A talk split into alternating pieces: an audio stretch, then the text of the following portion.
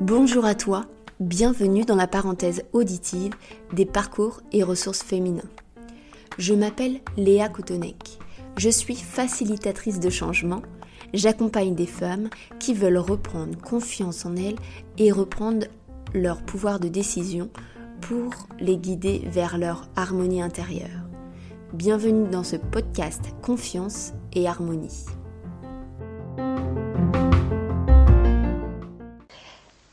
Bonjour, bienvenue sur le nouvel épisode de Confiance et Harmonie, le podcast des parcours et ressources au féminin. Alors aujourd'hui, j'ai l'honneur euh, et je suis ravie d'accueillir euh, Valérie. Donc Valérie, je vais te laisser te présenter et dire ce que tu, ce que tu as envie. Et aujourd'hui, on va parler de capacité d'adaptation. Parfait. Ben, bonjour. Euh, moi, c'est Valérie Roy. Je suis psychoéducatrice spécialisée en santé mentale adulte et je suis au Québec. Donc, euh, j'étais vraiment très contente de pouvoir euh, passer en entrevue aujourd'hui avec Léa pour parler un peu de ma profession, la psychoéducation. Et en fait, la psychoéducation, son expertise, son champ de pratique, c'est vraiment les problèmes d'adaptation et les capacités adaptatives. Et c'est pour ça que je trouvais ça intéressant de parler de nos capacités d'adaptation aujourd'hui pour cet épisode-là. C'est un thème dont on parle pas beaucoup en France. Alors, on parle d'adaptabilité, mais euh, effectivement, est-ce que tu peux nous dire euh, ce que c'est, enfin, comment tu pratiques et qu'est-ce qu'une capacité d'adaptation? Parfait. Euh, ben, en fait, de la manière que moi je vulgarise le concept d'une capacité d'adaptation, c'est par exemple, quand on est face à une situation difficile ou un changement petit et grand, c'est tous les changements que nous-mêmes, on doit apporter, soit dans nos comportements, dans notre routine, dans notre façon de voir la situation, dans notre façon de gérer nos émotions, qui nous permettent de faire face à cette situation difficile-là pour la surmonter et retrouver notre équilibre par la suite ou retrouver un peu notre euh, euh, un peu notre, comment l'absorber dans notre réalité aussi, parce que des fois, il y a des situations qui peuvent être temporaires, donc on met des stratégies en place pour s'adapter pendant cet événement-là. Je prends l'exemple de la COVID.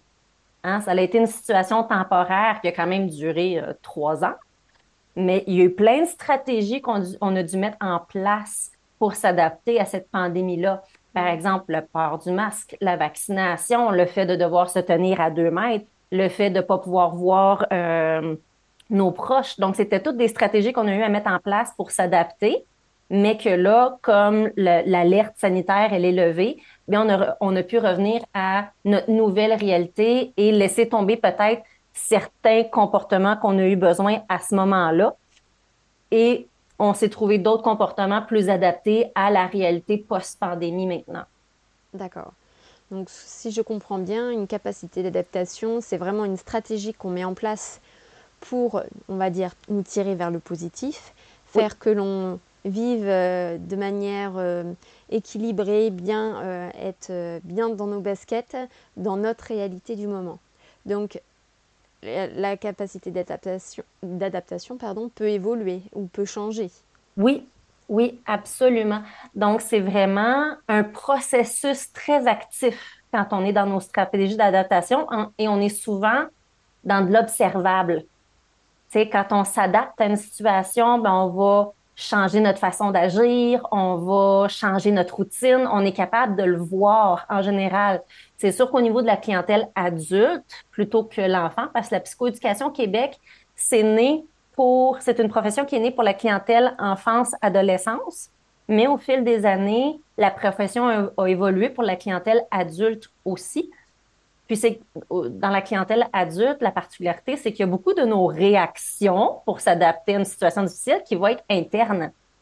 Donc, le, discours interne qu'on va avoir dans notre tête, comment qu'on va se parler pour essayer de s'adapter à une situation difficile, d'être capable de la traverser euh, en étant fier de nos réactions, même si on est dans nos symptômes d'anxiété, même si on ressent du stress, mais qu'on est fier de comment qu'on qu'on se gère malgré tout, comment qu'on se comporte malgré le fait qu'on était stressé, malgré le fait qu'on avait peut-être des symptômes physiques, des tensions musculaires, un mal de ventre, mais qu'on a bien agi, on a bien réagi. C'est ça des bonnes stratégies d'adaptation pour moi. Quand on a préparé cet épisode, tu parlais d'une métaphore euh, du, détecteur de fumée. Peux-tu nous en parler? Oui, absolument. Euh, dans le fond, là, je prends l'exemple qu'on est dans, notre cuisine, hein, souvent les détecteurs de fumée, nos vrais détecteurs de fumée dans nos, nos logements, euh, nos maisons, sont en général dans un endroit à air ouverte, là, souvent proche de la cuisine. imaginons un instant qu'on est assis à la table et que soudainement, le détecteur de fumée part. Ça part, ça. Un détecteur de fumée dans une maison, c'est fait pour être euh, très fort. Hein? C'est fait pour prendre beaucoup de place, mais il n'y a personne qui va entendre ce détecteur de fumée-là partir spontanément. Pardon. Et se dire OK, bon, c'est vraiment déplaisant, ça. Là, moi, j'aime pas ça. Quand ça crie le détecteur de fumée, ça me fait mal à la tête. Je me sens pas bien. Fait que je vais aller prendre une marche. Ou je vais appeler une de mes amies pour parler de ça puis me changer les idées. Je vais peut-être attendre que ça passe. Je vais me changer les idées le temps qu'il arrête de crier ce détecteur de fumée-là. Ça, c'est des stratégies que je vois des fois mes patients, par exemple, pratiquer pour devant une situation difficile, ils vont ressentir des émotions désagréables comme de la colère, de la frustration, de la déception, euh, d'une forme de dégoût.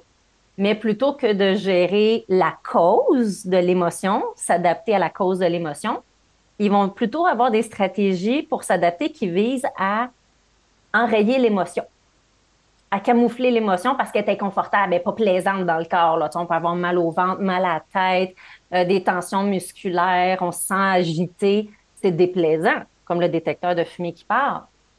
Donc, mais, si avec nos émotions, on fait ces stratégies-là que j'ai décrites pour le détecteur de fumée, on fait comme si de rien n'était, on attend que ça passe sans regarder qu'est-ce qui se cache derrière.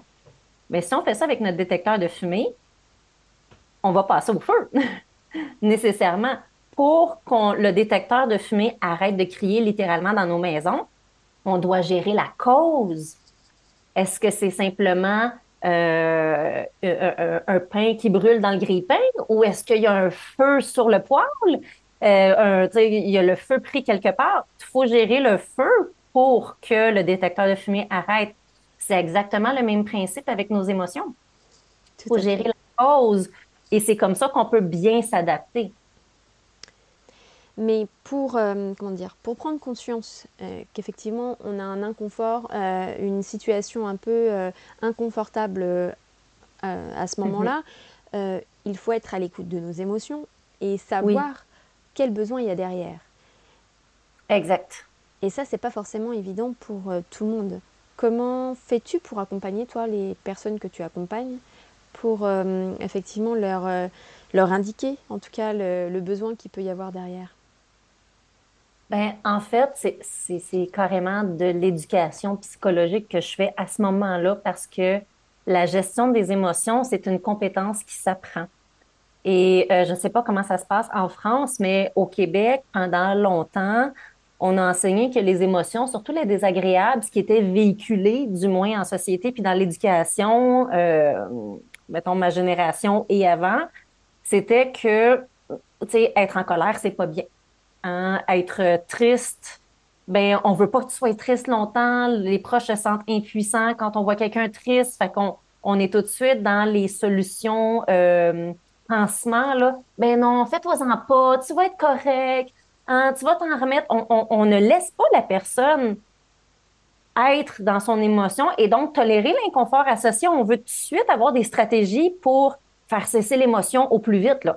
Soit parce que en tant que proche, en tant qu'interlocuteur, on ne sait pas du tout quoi faire avec l'émotion de l'autre, ou sinon c'est que soi-même, on, se fait dire, on, a l'impression que nos émotions dérangent les autres. Donc, on apprend à les réprimer. On apprend à les excuser. Ça, c'est quelque chose qu'on utilise comme euh, c'est un terme très québécois, mais on les ravale.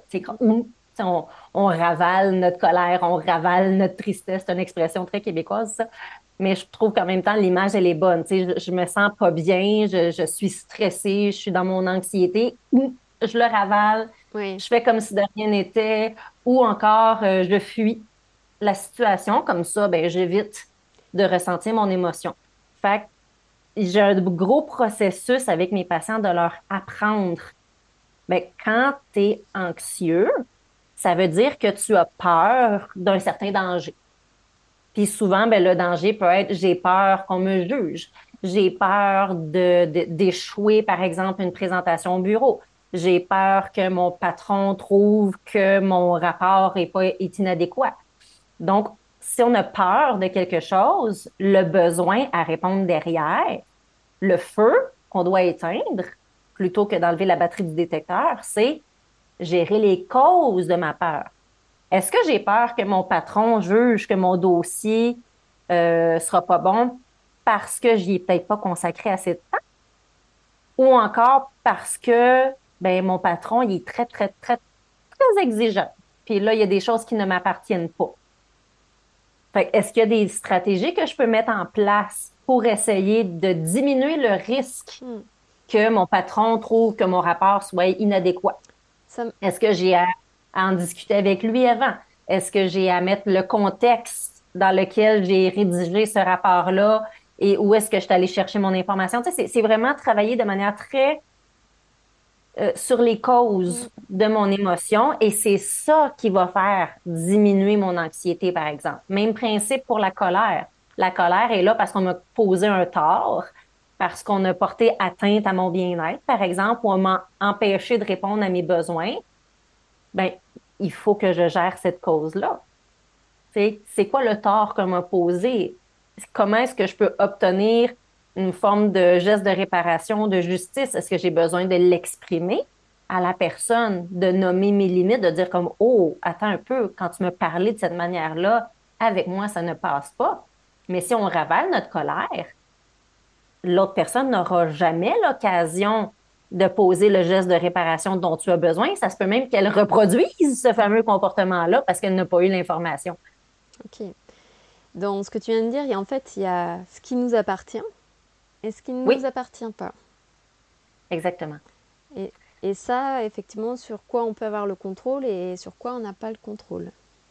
Oui, exact. Mais c'est que c'est en faisant ce processus-là de rechercher les causes derrière nos émotions, les besoins qui sont à répondre, que l'on est capable de départager qu'est-ce qui nous appartient et qu'est-ce qui ne nous appartient pas, et d'agir sur ce qui nous appartient c'est vraiment un travail d'introspection et d'enquête sur euh, ce, qui, ce qui nous met en réaction ou ce qui nous met euh, en difficulté pour euh, venir effectivement identifier le, le besoin. Et, oui, hum, exact. Et à partir de là, qu'est-ce que tu, quand le besoin est identifié ou en tout cas la, la cause du problème, comment tu invites les personnes à, à, à aller vers plus, on va dire, moi je, parle de, sérénité, d'harmonie intérieure, en tout cas de, d'aller vers euh, plus de positif pour euh, être bien dans ses baskets. Alors c'est une expression très française, mais être, euh, être bien avec soi, bien, bien dans, son, dans sa vie de tous les jours. Oui. ben ça, c'est vraiment du cas par cas. Donc, on apprend, je trouve que tout part, la suite des choses part aux besoins à répondre si par exemple, euh, moi, mettons, auprès de mes, patients, le motif de consultation que j'ai le plus souvent, c'est le fameux j'ai besoin d'aide pour gérer mon stress. OK? Bon, mais on essaie de comprendre quelles sont les causes de ton stress, quels sont les feux qui allument ton détecteur de fumée de stress. Et si, par exemple, on se rend compte que euh, il fait du stress social, par exemple. J'avais déjà eu un patient, j'en ai eu plusieurs, là, mais un, récent qui me vient en tête sans dévoiler de détails confidentiels, bien sûr. Mais cette personne-là, c'était du stress social et elle avait peur du jugement des autres. Donc, c'était de comprendre, OK, bon, ici maintenant, est-ce que cette peur-là, elle est fondée? Ici maintenant, est-ce qu'il y a des gens qui t'ont jugé là, dans du court terme, là, dans, dans les derniers jours, la dernière année? on est plus dans du court terme en, psychoéducation. On n'est pas dans un profil de psychothérapie où on va guérir les blessures passées. On survole pour voir un peu d'où on vient, mais on reste vraiment dans s'adapter à ce profil-là dans le ici maintenant. Et si on se rend compte que oui, ça arrive, il y a un proche qui est très, très euh, arrogant avec lui, qui va le picosser, qui va venir euh, l'insulter avec le couvert des bonnes intentions pour euh, rire un peu puis mettre de l'humour, mais que la personne a sans juger et ça amène un stress à chaque fois qu'elle voit cet ami-là en question. Mais là, il faut lui apprendre à nommer ses limites. Il faut lui apprendre à dire aussi, si tu n'aimes pas que ton ami te parle de cette façon-là, comment tu veux qu'il te parle? Fait que là, il faut qu'il se pose cette question-là. Des fois, c'est facile de dire ce qu'on veut pas, mais on s'empêche de le nommer parce que on ne sait pas par quoi le remplacer. Ça devient plus coincant de dire à une personne hey, moi, je veux que tu arrêtes de faire des jokes de même. Mais l'autre personne va se dire OK, mais comment je peux te faire des blagues dans ce cas-là? là, c'est un exemple banal, mais c'est que des fois, on y va pour des enjeux très importants aussi. On sait ce qu'on veut pas, mais on n'est pas capable de faire le profil inverse de ce qu'on veut en échange pour répondre à notre besoin. Et ça, ça demande un travail d'introspection. Puis souvent, ben, je vais recommander de, on part du négatif. OK, tu veux pas qu'il te parle de cette manière-là. Pourquoi? Qu'est-ce qui, qu'est-ce qui va t'achaler, là? Ah, c'est dans son ton, c'est dans, euh, ben, tu sais, il y a tout le temps des insultes. C'est, c'est mon ami, mais il va m'insulter dans ses blagues. Ah, OK, mais le reste de la blague, est-ce qu'elle n'est pas si pire? Si on, retirait l'insulte? Ah, sais-tu, oui. Si on enlevait au moins les insultes, ça passerait mieux. Ce serait moins pire. Ah, commence par lui parler de ça. Vois ce qui se passe après. Vois les changements dans votre relation. Les blagues qu'il fait sans insulte, ça passe-tu ou il y autre, il y a une autre petite chose qu'il faudrait changer? Fait qu'on n'est pas obligé d'avoir des grandes réponses tout de suite, mais on peut commencer par du petit. Et c'est comme ça qu'on développe tranquillement des petites capacités d'adaptation sur lesquelles on peut, on peut se bâtir. Après, moi, j'appelle ça faire ses fondations sur lesquelles on peut se bâtir après. Ça rejoint euh, un autre euh, épisode que, que j'ai fait euh, dernièrement et on parlait de comment déconstruire, enfin comment mettre en place une nouvelle habitude. Et, mm-hmm. et tu vois, là, je vois le, le lien avec les capacités d'adaptation telles que tu les présentes, en fait. C'est c'est effectivement mettre, euh, mettre euh, en place une nouvelle stratégie qui nous amène euh, mm. du bien-être, de la sécurité, de, un, équilibre. Et ça va passer par en fait des petits pas, des petites actions que l'on pose pour, pour que ça soit devienne une habitude, soit pour changer, amener un changement de comportement par rapport à une situation que, que l'on vit. Exactement. Puis des fois, quand on a une habitude, même mauvaise, en psychoéducation, ce qu'on aime bien regarder, c'est elle te sert à quoi cette habitude-là? Je pense qu'il me dit que tu travaillais avec des femmes euh, qui veulent reprendre contrôle sur leur vie, qui veulent développer leur estime. Là, c'est moi qui lance un pari. Tu me diras si c'est le cas. Mais moi, ce que je vois souvent chez ce profil de cliente-là, c'est qu'ils ont un discours et une façon de se parler à elles-mêmes, sont à la limite plus insultants, plus plus sévère que leur entourage. Ça, c'est une habitude, je suis pas mal sûre que tu es d'accord avec moi, qui est à déconstruire, effectivement, qui est à remplacer. Mais c'est plus, ça devient plus solide dans le processus de changer une habitude quand on comprend cette mauvaise habitude-là. Elle te sert à quoi? Quelle est la fonction derrière cette mauvaise habitude-là? Et des fois, par exemple, on se rend compte que si, par exemple, euh, je sais pas, moi, euh, je, m'en vais chez une amie, c'est un exemple fictif, là, mais je m'en vais chez une amie, elle me reçoit à souper et malencontreusement, la viande est trop cuite. Exemple bien banal. Mais là, tout d'un coup, mon ami se met à s'insulter. Ah, mon Dieu, je suis désolée, tout le monde, je suis tellement pas bonne. moi, là, faire cuire de la viande, je, je suis pas capable, je suis la pire des coupes. Puis là, elle en met, elle en met, elle s'insulte, elle se elle est très, très sévère envers nous, alors qu'on se dit, ben écoute, oui, c'est sec, mais on met de la sauce, puis ça se mange, puis le goût est bon. Mais à quoi ça sert? À quoi à mon ami de s'insulter comme ça à outrance devant nous? Mais là, on se rend compte que des fois, c'est qu'elle préfère se le faire à elle-même plutôt que nous, on lui fasse. Parce que souvent, quand on entend un ami commencer à s'insulter comme ça, le premier réflexe qu'on a, c'est de le rassurer. Mm. Fait que la personne, elle va s'insulter, mais derrière, c'est j'ai besoin d'être rassurée que c'est pas si pire que ça, ou que vous m'aimez pareil, ou que vous savez que ben le souper d'aujourd'hui est peut-être pas représentatif de mes talents culinaires. Donc, mais la personne n'est pas capable de le formuler comme ça. Elle va le sortir en insulte, par exemple. quand on est capable de trouver à quoi répond la mauvaise habitude, ben là, on devient plus capable de dire Ah, tu as besoin d'être assuré par que tes proches t'aiment pareil quand tu fais une gaffe. Bon, mais là, on va plus trouver un comportement ou une habitude qui va te permettre de répondre à ce besoin-là, mais qui va être sain. Hmm. Parce que s'insulter, c'est pas sain. Oui, je vois. Est-ce que tu le vois, ce comportement-là, chez tes clients? Alors, euh, effectivement, d'être euh, d'être sévère, jugeante, en fait, envers soi-même, c'est... Tu vois, moi, je parle dans mes accompagnements de... Alors, effectivement, de confiance, évidemment, mais d'estime de soi et d'amour de soi. Mm-hmm. Et souvent, tu vois, la, la différence entre les deux, n'est... elle n'est pas forcément très claire. Et là, euh, effectivement, de tu vois, je suis un peu un œil qui, qui, va prendre un peu de distance et qui va amener un peu de douceur ou de.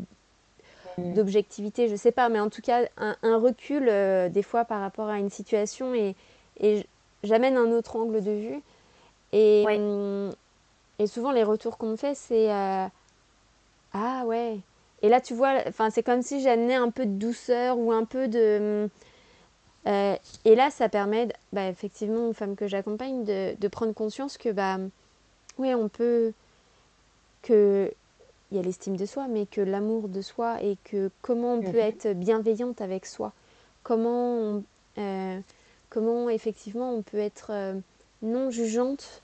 Ça ne veut pas dire ne pas changer certaines habitudes ou par rapport à, ou, mais on rebondit différemment. On rebondit différemment. Et, euh, et euh, effectivement, c'est des scénarios qui sont... Euh, alors, chaque personne va avoir son scénario pour, pour cet exemple-là. Mhm. mais, mais, mais en fait, c'est quelque chose qu'on si, qu'on voit très, très souvent et que quand, quand, on l'aborde un petit peu, et eh ben, tout de suite, on va dire, il y, a un il y a une prise de conscience et il peut y avoir un changement mhm. après qui, qui peut s'opérer.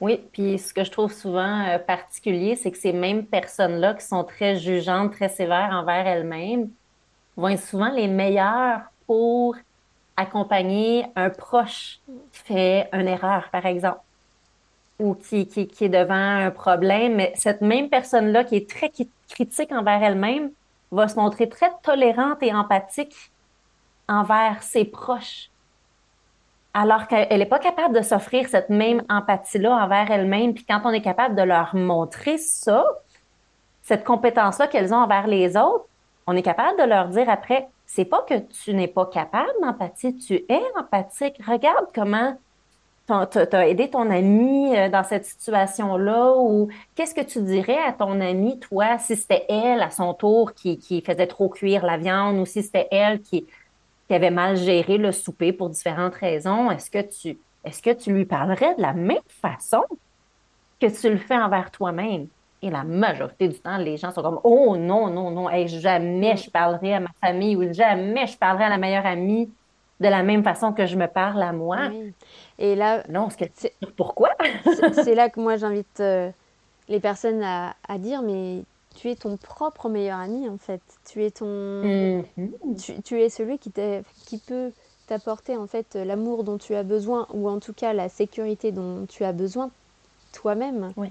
Et alors, à moins de le formuler clairement et sainement euh, à son entourage, personne ne le fera mieux que d'autres en fait pour, euh, pour répondre à ces besoins-là. Exactement. Mais ça, ça demande effectivement tout un travail de prise de, de, alors pas compliqué, mais de prise de conscience effectivement, de, petits réglages en fait euh, à faire, et puis euh, et puis d'amener le changement, euh, le changement qu'il faut quoi. Oui, bien dans ce que tu disais, c'est que toi, comme tu offres un point de vue extérieur, que tu lui montres avec plus de douceur, d'empathie, comment adresser sa situation, mais puis moi aussi en le faisant avec mes clients, on devient un peu l'exemple à suivre au sens où voici comment je te propose de te, de te parler si je sens que c'est ton besoin à toi spécifique. Voici comment toi, tu peux le pratiquer au début.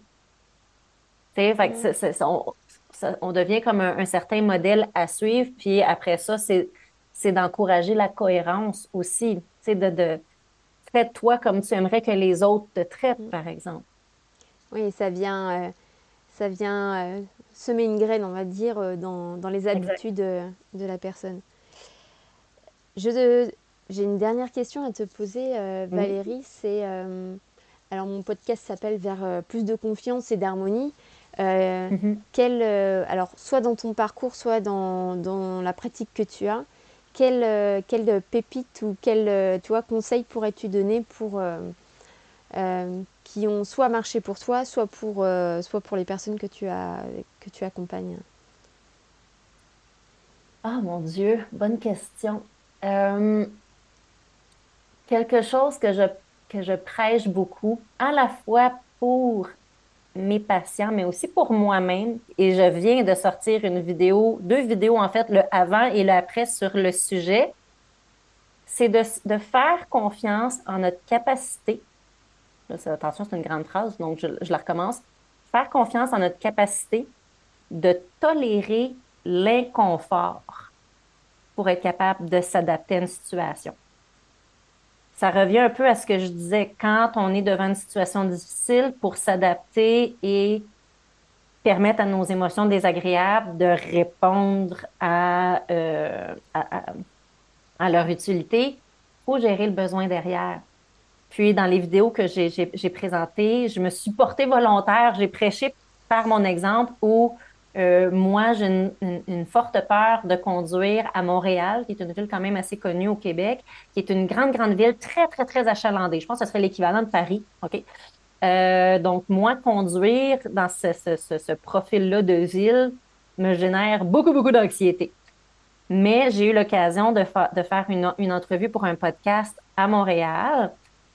Et je me suis dit, c'est pas vrai que j'avais manqué cette opportunité-là. Donc, j'ai eu à surmonter ma peur. J'ai eu à utiliser mes stratégies d'adaptation à moi pour me, me permettre de surmonter cette peur-là et de surmonter l'inconfort qui vient avec. les mal de ventre, les, les, les, la fébrilité, les tremblements, le sentiment de faiblesse, parce que mon anxiété est très, très, très, très élevée. Mais j'ai utilisé toutes sortes de stratégies pour m'adapter à chacun de ces symptômes-là, de sorte que oui, j'ai conduit à Montréal avec l'inconfort qui venait avec, mais je me sentais quand même en contrôle. J'avais mes stratégies en place. J'ai fait l'entrevue. J'étais si fière de moi parce que quand on surmonte un grand défi, même s'il est inconfortable, on, est dans la fierté et la dopamine après, comme ça se peut pas. J'ai fait l'entrevue, puis après ça, j'ai conduit pour revenir, qui était un peu moins stressant déjà parce que je m'étais montré que j'étais capable malgré l'inconfort, malgré l'anxiété, avec les bonnes stratégies pour s'adapter à chacun de, nos situations, à chacune de nos situations difficiles, on est capable. Donc, ce serait ça que je dirais et que je trouve beau de voir la réaction, mais de la ressentir chez moi, mais de la voir chez mes clients aussi, de dire Hey, Valérie, j'ai été capable de parler de ce sujet-là avec mon conjoint. J'étais stressée, mais je m'étais préparée parce que j'avais peur d'oublier ce que je voulais dire, j'avais peur d'être émotive. Je me suis préparée à ma conversation, j'ai été capable de la faire, même si j'étais stressée, puis ça c'est, j'étais fière de moi.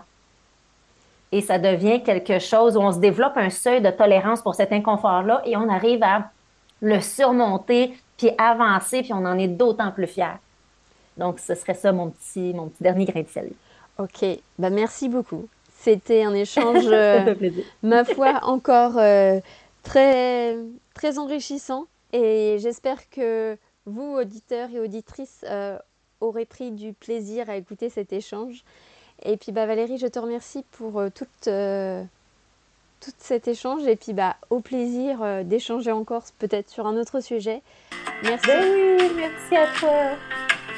Si cet épisode t'a plu, n'hésite pas à le partager autour de toi. Et si tu penses à une personne en particulier, une copine, une collègue, ou même ta sœur ou ta mère, ce sera avec grand plaisir. Pour participer à sa diffusion, tu peux aussi le noter sur les différentes plateformes. Merci et à bientôt.